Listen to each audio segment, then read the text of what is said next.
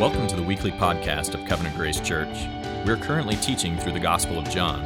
Covenant Grace Church is one church meeting in multiple locations. This message was recorded at our Menifee campus. Uh, if you would like to support uh, the rebuilding of this house, there's uh, God's been really good in providing a bunch of beds. There was a team that went down and, and they bought a bunch of beds to, to put in there. Um, they're still furnishing and and houseware goods. When we lost the homes, we lost everything. Um, everything was taken that we had kind of acquired over the last five years. So we need to completely restock this house and. Um, you guys can be a part of that by by giving a one-time donation to the House of Refuge. If you're going to give by check, it needs to be made out to ATP Ministries. Uh, and in the memo line, put House of Refuge. If you're going to give cash, just put it in the envelope. We're taking offering at the end like we normally do, so just hold on to it and you can just put it in with the other offering and we'll be able to sort through it. Um, the There's also the table in the back if you'd like to uh, be on the newsletter and kind of hear what's going on. Uh, you can sign up for that, and that goes out uh, generally once a month, sometimes every other month, depending upon what's going on. Uh, it is a privilege, and uh, it's something that that I have. Um, I'm actually I'm part of ATP Ministries. Uh, I kind of oversee the Cambodian outreach, so we've brought Holly in 100 percent of your donation goes straight to the house. There's no processing fee. So this is it's just a really good way to support um, not only the gospel going out, but also people being freed from bondage. So. Um, no pressure on that, you know. like I say, uh, only if the Lord leads. And uh, yeah, talk to Holly more in the back, and please sign up for her newsletter. Uh, let's go ahead and do the scripture reading. Uh, we're in John 12, and we're going to start in verse 1. Six days before the Passover, Jesus therefore came to Bethany, where Lazarus, uh, where Lazarus was, whom Jesus had raised from the dead. So they gave a dinner for him there. Martha served, and Lazarus was one of those reclining with him at the table. Mary therefore took a pound of expensive ointment made from pure nard and anointed the feet of Jesus and wiped his feet with her hair. The house was filled with the fragrance of the perfume. But Judas Iscariot, one of his disciples, he who was about to betray him, said, Why was the ointment not sold for 300 denarii and given to the poor? He said this not because he cared about the poor, but because he was a thief, and having charge of the money bag, he used to help himself to what was put into it. Jesus said, Leave her, leave her alone, so that she may keep it for the day of my burial. For the poor you always have with you, but you do not always have me. This is the word of God. Thank you so much. Um, I keep I keep thinking about how um, blessed we are to have Holly and to know Holly. Uh, I've known Holly for um, ten years, and so there was a time when I feared her, um, but don't anymore, which is cool. Um, but she isn't just somebody like that called us or we found her online or something. Like this is family. And so we want to be 100% behind what she's doing. And we're just excited. We, would like to do some more, maybe some Skyping in a month or two with her. We'll have her here on Sunday morning, you know, so we can hear what's going on. But man, to have something that frees people from that kind of slavery and is such a discipleship and fruitful gospel ministry, it's like, are you kidding me? And we know her for like ever? Well, you guys have really known her forever. um, let's pray and we'll get started. Father, we just thank you so much for your word. And I am so thankful for this passage we're going to look at. And we just pray, Lord, that you would make us true worshipers. There's a, there's a, there's a true worshiper, there's a few true worshipers in this passage, and there's a false worshiper. And we do not want to be like him. Lord, make us like the sacrifice of Mary. Make us true worshipers of you, both here as we gather and out there as we're sent out. And we pray, Lord, that you would do this. Only you can do this. We pray that you would do it in our hearts today. In Jesus' name, amen. So here we are in uh, John 12. We're just six days from the cross and two miles from it. Okay, so he's in Bethany. It's just two miles from Jerusalem. We're just six days away from the cross because we're six days away from Passover. And you might be wondering, like, how did we get here so fast? Okay, we started John in September, and part of the reason is if you look at the Gospel of John, half of the Gospel of John is either about the cross or the week leading up to the cross.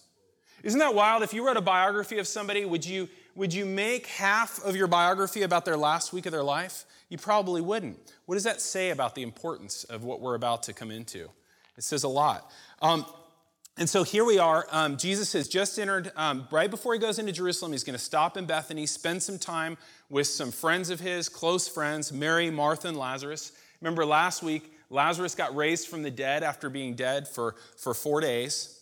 And what they want to do is they want to throw a dinner party for him. It says they, they gave a dinner. They're not just having dinner, they gave a dinner. They gave a, a, a banquet for Jesus in his honor. And at that is when Mary took this very costly ointment, this perfume, puts it on Jesus' feet, and rubs Jesus' feet with her hair. And this, guys, gives us an awesome opportunity to look at what is true worship. We know this is true worship because Jesus defends it. You know, Jesus attacks it, Jesus defends it.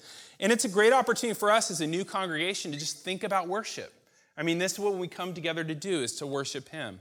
And I want to give you guys just a real brief definition of worship that um, I kind of made by altering another one. And here's what the definition is and see how it resonates with you. True worship happens when God's people see and savor the glory of God in Christ and serve him by the power of the Holy Spirit. You see the Trinity in there? So um, it's when we see Jesus and we really know him, we recognize him, we understand who he is. That's why on Sunday mornings we're, we're constantly teaching about Jesus because we need to rightly see him. We don't come that way, already seeing him rightly. And then we need to savor him, right? So it's more the emotional part, to enjoy and rejoice in him. And then that propels us to serve him. Okay? So we don't just like, religion's all about like, oh, okay, you know, most religion's about just serve God, serve God, serve God. Christianity is about seeing and savoring Jesus so that you want to. It involves your mind, it involves apprehending who he is, it involves your emotions as they get stirred, and it involves your, your service to him, right? So it's a whole person thing here. Guys, as we see the glory of Jesus and rejoice in him, hopefully this morning, worshiping him will be the most natural thing in the world. C.S. Lewis talked about how everybody worships. I love this. He said, he said, The world rings with praise. Lovers praise their mistresses, readers praise their favorite poets, walkers praise the countryside, players praise their favorite games. There's praise of weather and wines and dishes and actors and motors and horses and colleges and countries and historical personages. There's praise of children and flowers and mountains and rare stamps and rare beetles. And even sometimes politicians, not right now, or scholars, okay? And he says this he goes, Praise is almost like inner health made audible. We were meant to praise. We were meant to worship. We were meant to worship God. And before we get into Mary's specific worship here, that's mostly what we're going to talk about. I want to just draw your attention to the fact that there's three people worshiping here. Okay? There's three people named worshiping here. Look at verse 2. It says, So they gave a dinner for him, for Jesus. Martha served. Lazarus was the one reclined with him at the table. And Mary, therefore, took this pound of expensive ointment, anoints Jesus' feet, and wipes it with her hair. Um, first, we got to see that Martha's worshiping. Martha's worshiping. It says that she served. She gave the dinner. She's a person that's providing the, the meal. She's taking care of the guests. And it is true that Martha in the past has served in a way that is not worshipful, but we ought not to think she's always doing that, right? I mean, I, we kind of are mean to some of the people in the Bible, like Thomas, doubting Thomas. He doubts one time, you know, like we'll get to it. Like, let's not just label him, you know. Martha here is really worshiping. She's worshiping by a meal, she's worshiping by caring for guests. And I want to tell you guys that gift of hospitality is something that we need. As a, as a new congregation, as a, a young church, we need people that are going to be hospitable, both here and in your home. Some of you guys are great. You know, we went up to the Vanderbergs one time and it was like, it's amazing. The whole family's involved, you know, they feed you a great meal, they play games with you. I mean, it's just incredible. You guys went, you know. Um, in fact, not only that, but um, they collect sea glass. And before we left, Ellie, our little seven year old, got to pick out a piece of sea glass. And then Jim, like, made a necklace out of it with some wire and stuff. Yeah, we had custom jewelry. So this was crazy. So we need you guys. We need you guys to build community and do that kind of thing. Um, you could sign up for that. Um, what about Lazarus? You guys look at Lazarus, he's here just reclined at the table. You know, you're thinking, like, this dude, maybe Martha's worshiping, but Lazarus, that dude's just lazy. You know, he's just laying around. Okay, well, let's cut Lazarus some slack because you do realize, like, Lazarus was dead for four days, okay? And that could take a lot out of you, okay? I was just thinking about this week how um, Captain Scott Kelly, you know, he was up in space for a year and he came back. And I'm just looking at that guy and he's smiling and stuff. And I'm like, that dude probably feels horrible. You know, he's experiencing gravity for the first time in a year. Guy probably wants to die, probably feels horrible. And I was just thinking about what about Lazarus's reentry? You know, that's a rough reentry. He was in heaven for four days, just to come back. And guys, Lazarus is doing a very important role of worship too. You guys realize that word had spread about Lazarus. And people are coming from all over. They gave a dinner. There's probably lots of guests that have come, not just to see Jesus, it says in verse 9, but to see Lazarus who was there and had been raised from the dead. And so Lazarus is here to host the dinner, to give his testimony about what Jesus had done for him. This is an important work of worship. And you can imagine him saying, Yeah, you know, I die, and the next thing I know, I'm in heaven, in the very presence of God. And then I heard a voice saying, Don't get too comfortable. You know, you're leaving in a few days. And then a few days later, and boom, I'm back here. I'm wrapped up like a mummy. I'm hearing Jesus call me out. You know, it's a bummer. you know, but look at what God has done. You know, we need Lazaruses too. We need people that are going to greet people here. They're going to speak of what God's doing in their lives. Lazarus is important. You can just imagine them just watching Lazarus eat, you know? Look at him, he's really alive.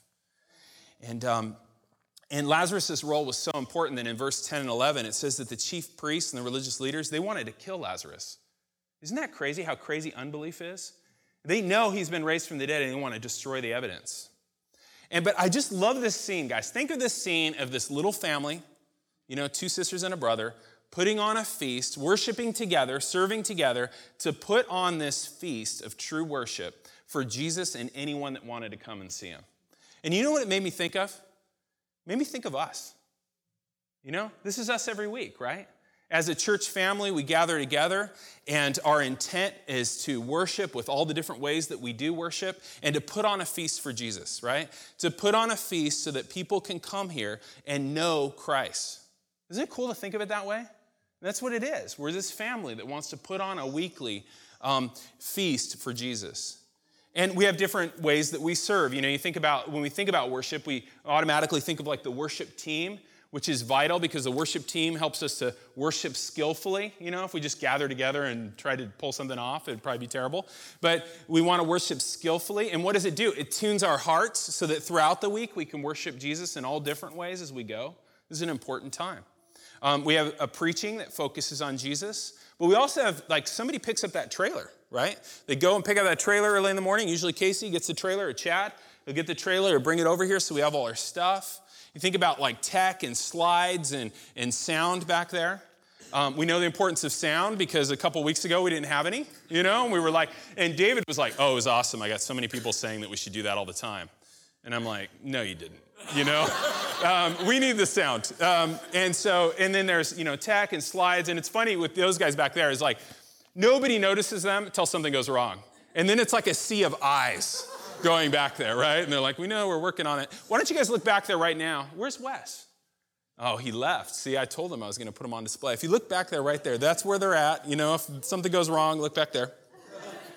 And what about greeting? You know, we have people that are greeting, and this is hugely valuable, and we wish as many of you come early could do this is, is people come in there that they're greeted warmly, that they're hugged, that they're talked to. It's important. It's kind of a Lazarus type role.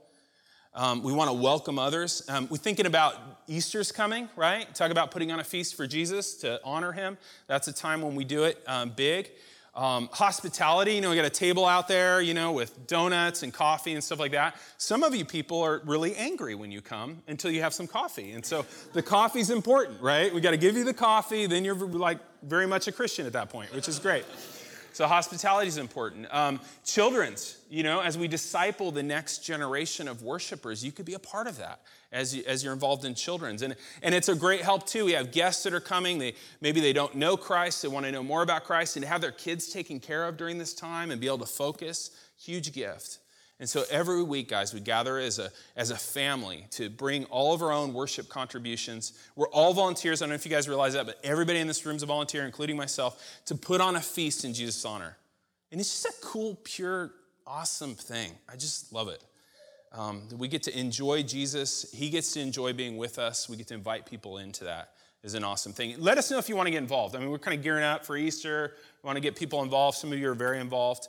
Um, but let's look at what Mary can teach us about worship here. First things in verse 3 worship is sacrificial. Take a look at it. It says that um, Mary, therefore, took a pound of expensive ointment made of pure nard and anointed the feet of Jesus and wiped her feet with his feet with her hair. It's so cool. Mary is just sitting there listening to Jesus, soaking up all that he is, and she is moved to give her most valuable possession and just pour it over Jesus' feet.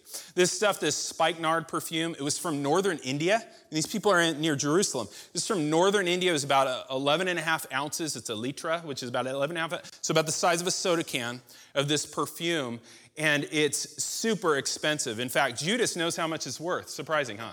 He's always appraising everything. And so he knows that it's worth 300 denarii, right? Which is a year's wages for a laborer. So in our culture, maybe $25,000. Okay?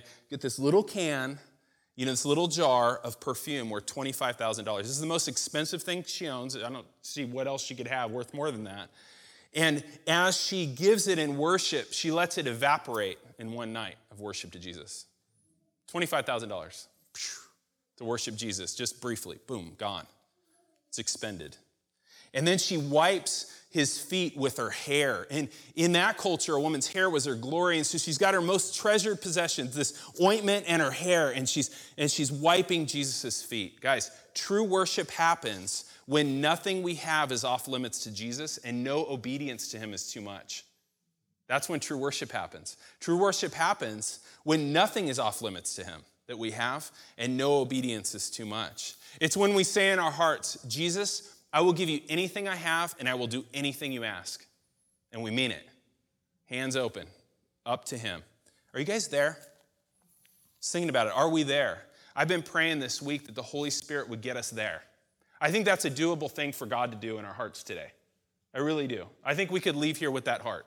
I mean, I believe the Holy Spirit can do that. I don't believe I can do that. I believe the Holy Spirit can do that. I've been praying for that. True worship is sacrificial. Secondly, true worship is unashamed. We see that here in this text too. When Mary, she anoints his feet with this expensive ointment, and then she's wiping his um, feet with her hair. As I was looking at artist depictions of this, I always like to do this, and I look at it for artist depictions of all these scenes. And I'll tell you, as I'm looking through those scenes, they're scandalous looking. I mean, none of them look like, oh yeah, that's normal, right? Even in our culture, what she's doing would be scandalous. In her culture, this is very scandalous. No decent moral woman lets her hair down in that society. A lot of times we think of that as an Islamic thing. No, it's a Near Eastern thing. No woman lets her hair down like this in public, not a decent moral woman. And this, by the way, is actually a mark of authenticity of this passage. John would never have recorded this unless it happened. It's too counterproductive, it raises way too many eyebrows. I mean, think about it. You've got a single man, religious leader, and a single woman there. There's perfume. She's on the ground at his feet with perfume, caressing his feet with her hair. People are going to talk, right? People are going to talk. They're going to say, it's indecent. It's not done. This is something that's not right. But Mary doesn't care. you notice that? Mary doesn't care. She is so overwhelmed with the worth of Jesus, she didn't even notice their eyebrows, okay? She doesn't notice their concerns. She's unashamed. Guys, when we give ourselves to God in worship in our culture, we're to look strange. It's going to look out of proportion. It's going to look excessive. There was a, a girl who was um, coming to our church years ago, and uh, she wasn't a believer yet. Her, her, boyfriend was kind of a big hindrance because he was not at all interested in Jesus. And um, he was, she was talking to him about, you know, I'm thinking about, you know, being a Christian. He goes, You can do that, but don't get all extreme like those other people. You know what she said? Even as unbeliever, she goes, That's the dumbest thing I've ever heard. She goes, If he is who he said he is, you can't get too extreme about him. I mean, this is her as a non Christian saying this. Guys, it's going to look out of proportion. It's going to look excessive. And guys, wouldn't you agree with me that there is a real, very real temptation for us to be ashamed? There is a very real temptation in our culture to keep our devotion to Jesus private, isn't it? Even hear people say, well, my faith is private. No, it's not. No, it's not. Our worship to Jesus is personal, but it's never private. Never meant to be private. It's public. Guys, we're a city set on a hill that can't be hidden, right? So our worship to Jesus is personal, but never private. So let me ask you this, just kind of get in your business. Do people know you worship Jesus? It's very common for Christians to, to come to church regularly, to read the word regularly, to give regularly, and stuff like that, but all the people around them have no idea they're a Christian. I had a situation um, several years ago. Um, I was talking to a client, and you know, I finally kind of talked to him about my, you know, that I follow Jesus and I'm a Christian. You know what they said to me? Oh, we thought you were a Mormon. because I'd been on mission trips and stuff like that, and I guess I looked like a clean act, they thought he's a Mormon, you know? So here I am kind of giving credibility to the wrong team, right? we need to be open that we follow Jesus. We need to be open that we're Christians, guys. And when you do that, you're not claiming to be perfect, you're claiming to be a disciple. You're claiming to be a student of Jesus. And because you've picked to be a student of Jesus, you have a lot to learn, right? We have picked Jesus as our teacher. We have picked Jesus as our master. And so, therefore, of course, we fall short. We have a lot to learn. That's what you're claiming to be. But living openly before Jesus, as a disciple of Jesus before your friends and your coworkers and your clients, that's the first step, guys. And you know what? Opportunities will follow. People ask you to pray for them. People ask you where to go to church. People ask you all those kinds of things when they have hardships and things like that. But you got to let them know that you follow Jesus. So true worship is unashamed. Thirdly, true worship is expansive. I like this one, okay? I like this one a lot. Look at verse 3. It says at the end that the house was filled with the fragrance of the perfume. Guys, anyone who entered that house knew about Jesus, uh, knew about the worship of Jesus. Anyone that entered that house knew that Mary was worshiping because of the perfume. It pervaded, it expanded. True worship, guys, is like that perfume. It's expansive, it spreads, it diffuses, it permeates. It's got this missional character, it sends us out. Our, our worship doesn't, doesn't just stay between us and the Lord, it affects others. Is we're seeing and savoring and serving Jesus openly, it blesses others. Guys, our worship is meant to permeate, it's meant to be expansive. Psalm uh, 96 3 says, Declare his glory among the nations, his marvelous works among all peoples. Okay? Our worship is outward focused like that, too, as well as being inward. 1 Peter 2 9 says of us that we are a, royal, a, chosen race, a royal priesthood, a holy nation, a people for God's own possession. And then it says that, that you may proclaim his excellencies of him who called you out of darkness into his marvelous light. Guys, true worship sends us out on mission. And I love what John Piper says about this. I know, it's lots of John Piper. Um, I love what John Piper uh, says about this because he says that worship is both the goal and the fuel of mission. Okay? So worship is both the goal, it's something we want to have accomplished, and it's the fuel. What do we mean by goal? It's the reason. Guys, mission happens because worship isn't happening out there, guys. Jesus, we know that Jesus is not being seen and savored and served as he should. And that propels us on mission. When you see, you know, Paul saw, you know, a city full of idols. He saw a place where, where nobody was worshiping Jesus. Do you guys realize that there are over 6,500 unreached people groups still? Okay, this is an age of, you know, planes and internet and all that thing. There's 6,500 unreached people groups still. An unreached people group is a group in which there is no indigenous church, that can reach that area. So there might be a few Christians, but there's not that, that mass that's big enough to, to spread mission throughout that area. 6,500 pe- people groups that are unreached still. Many of them are in Cambodia. I think I heard this morning, Chad, I think, said that 74% of the people groups in Cambodia are unreached. Isn't that wild? This shouldn't be, right? Doesn't that kind of fuel mission to you? Like, Jesus should be worshiped. Let me, let me mention this too. Think about locally. There's 83,000 people in Menifee, roughly, and it's growing every day, and almost none of them go to church. You guys realize that? You guys are like, what?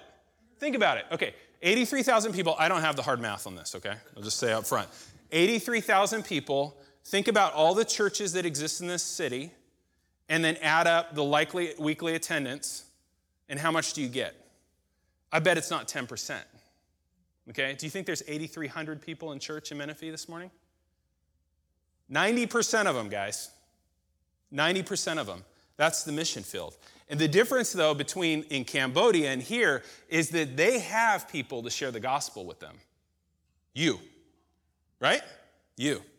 So the goal of missions is to see more and more people worship Jesus. But worship's also the fuel. Remember, it's as we see and savor Jesus that we serve him. And so True worship sends us out. It sends us out to our neighbors and our colleges and our workplaces and even to places like Cambodia. I mean, worship sends us out. And that'll help us with this verse 8. Very shocking thing Jesus says in verse 8. Maybe you guys were like, whoa. Verse 8, Jesus says, The poor you always have with you, but you do not always have me. That could be shocking, right? That's shocking if he's not God in the flesh, for sure. But he is God in the flesh. And it would also be shocking if we really took Jesus to say that the poor are unimportant. If you know Jesus, if you read what Jesus has said, you know that Jesus cares about the poor more than any of us, right? What's he saying here? He's showing the priority. He's showing that worship comes before service, even service to the poor. The first thing's worship. First thing is worshiping God. First, it's the seeing of Jesus and the savoring of him, then the serving. And let me ask some of you guys I know some of you guys here, you serve a lot, and there's a real tendency to get burnt out. You guys ever been in that place? Maybe you're there now. Maybe you've been there serving, serving people in the church, and you burn out, maybe serving at home, things like that. And, um, and, and maybe you're tired of service. Perhaps the problem is, is that you need to start practicing a Sabbath. Because I think that's one thing we don't do well. You know, we're constantly doing things, and we need to practice a Sabbath. But maybe you need to back up and focus on the seeing and savoring part, right? Because it's the seeing and the savoring of Jesus that propels us for mission, it propels us to serve. Worship is the goal and the fuel of missions.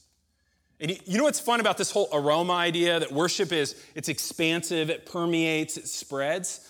Is that Paul actually talked about us that way too. He said that like Mary's worship had an aroma, that we have an aroma. So in 2 Corinthians 2, Paul says that we spread, quote, the fragrance of the knowledge of Christ everywhere. We are the aroma of Christ to God among those who are being saved and among those who are perishing. To one, we're a fragrance of death to death. To another, we're a fragrance from life to life. Guys, we are an aroma of Jesus as we spread it. Our, our worship expands, it's smelled, it's known. And some people like what they smell, right? And some people don't, which brings us to our fourth point. True worship will be opposed. Take a look at the end of verse 3. Check this out. Check out the bummer that's about to occur here. The house was filled with the fragrance of the perfume.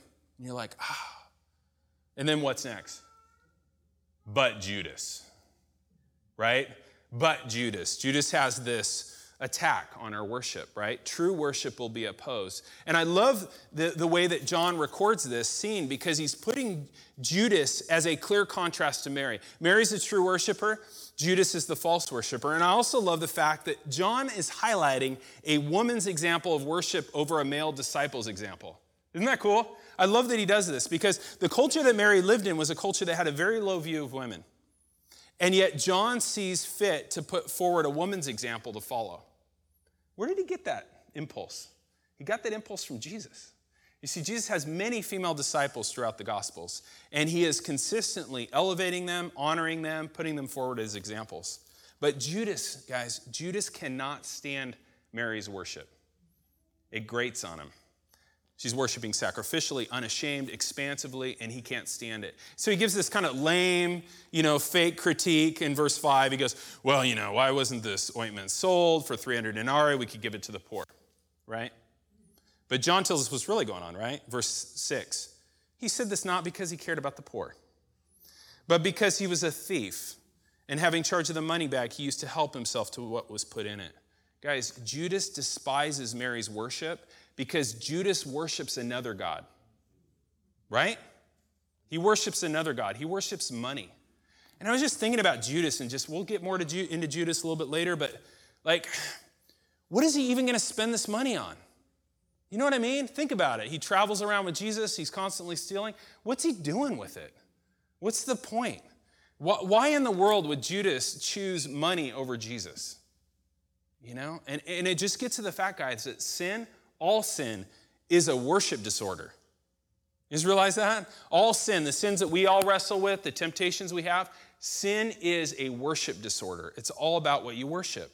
And we all worship something. We either worship God or we worship something else. And we'll trade anything and anyone for our true item of worship, right? For our gods, the thing we worship, we will trade anything and anyone. I mean, look at the contrast between these two. Mary just gave $25,000 to worship Jesus for one night. evaporates. There's nothing left of it, nothing to show for it, right? It's gone. Judas is about to sell Jesus for $1,000. See the difference? You know, Mary is willing to give $25,000 just for a moment of worship of Jesus, and Judas will sell Jesus for 30 pieces of silver, which is about a thousand bucks. It's all about what you worship. What do you worship? What are you tempted to worship now? What are you tempted to worship on Monday and Tuesday? We're all tempted to worship other things. Our hearts, like Calvin said, are an idol factory. Judas worships money, and it's suicidal.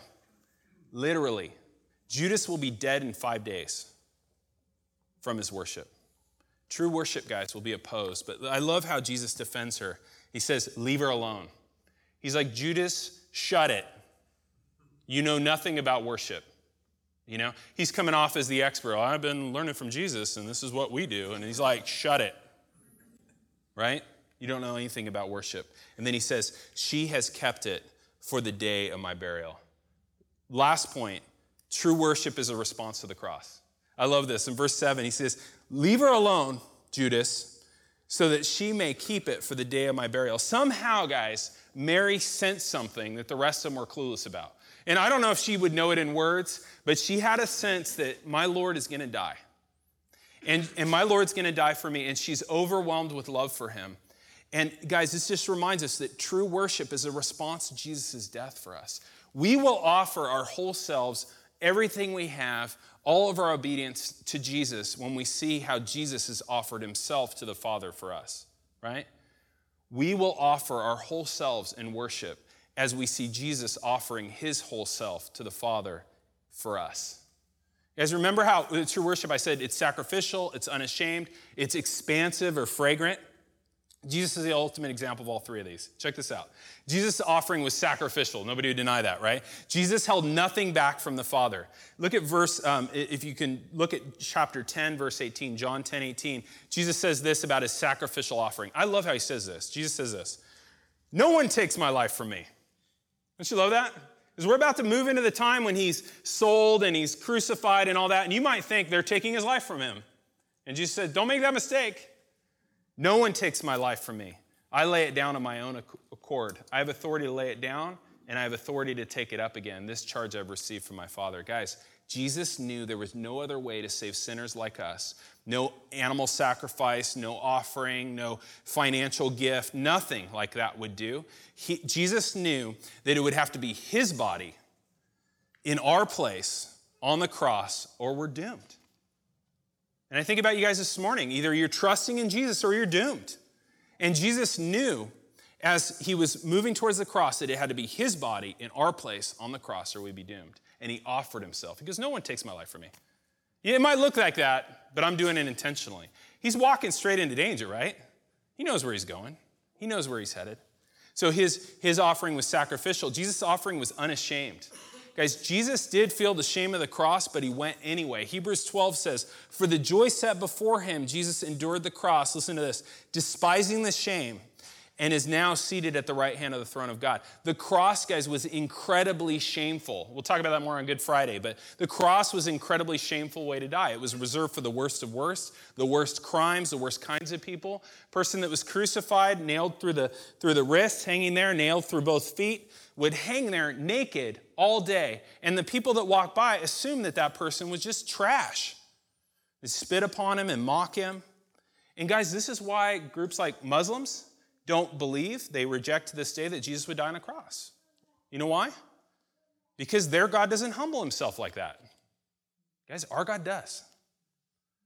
He, he put himself in that place of shame for us.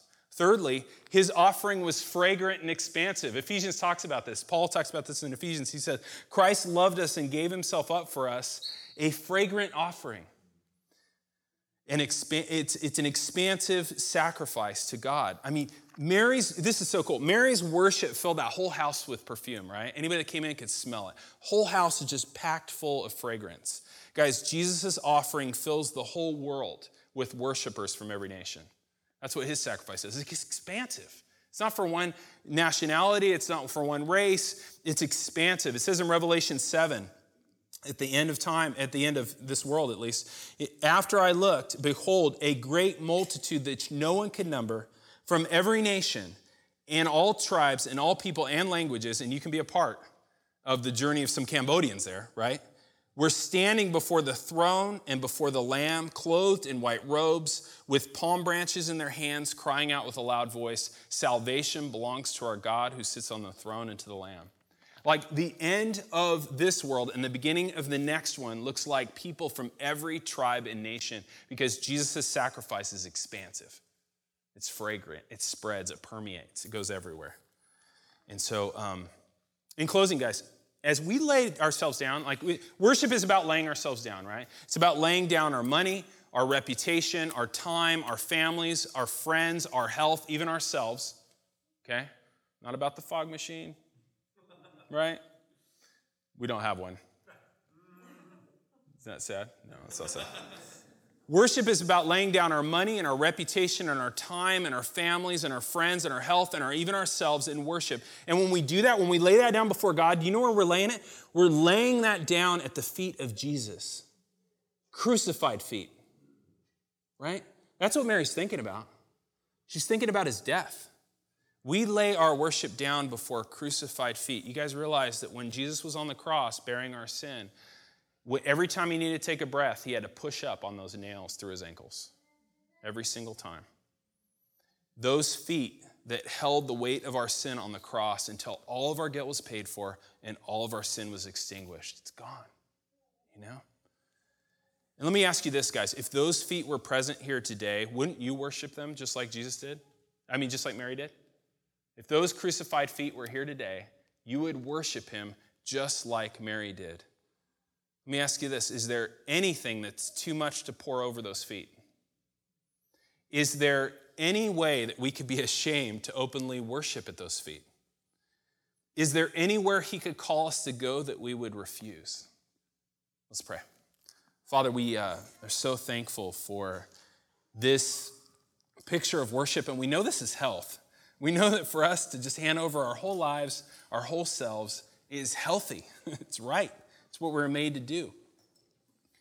And Father, as we are gathered here before the pierced feet of your now risen Son, we pray that you would help us to worship him, that we would worship you with all that we have, with all that we are. Father, we pray that we would, um, like your Son, have a great burden for the nations, for places like Cambodia, and for, and for um, people that are enslaved and in bondage and, and being subject to all kinds of injustice, like these people we heard about this morning. And we just pray, Lord, that you would help us to go, therefore, and make disciples of all nations, baptizing them and teaching them all that you've commanded us. Lord, don't let our worship end here. Make our worship expansive. Help us to see and savor the one who gave all for us. And we're going to go enjoy. We're going to be like that guy that found a treasure hidden in a field and uh, with joy sold everything that he had to have that field. It's a bargain. It's a bargain to give you anything, Lord. Send us out with those hearts. In Jesus' name, amen. You've been listening to the weekly podcast of Covenant Grace Church, Menifee. If you would like to know more about the Menifee campus, visit us online at covgrace.org slash Menifee.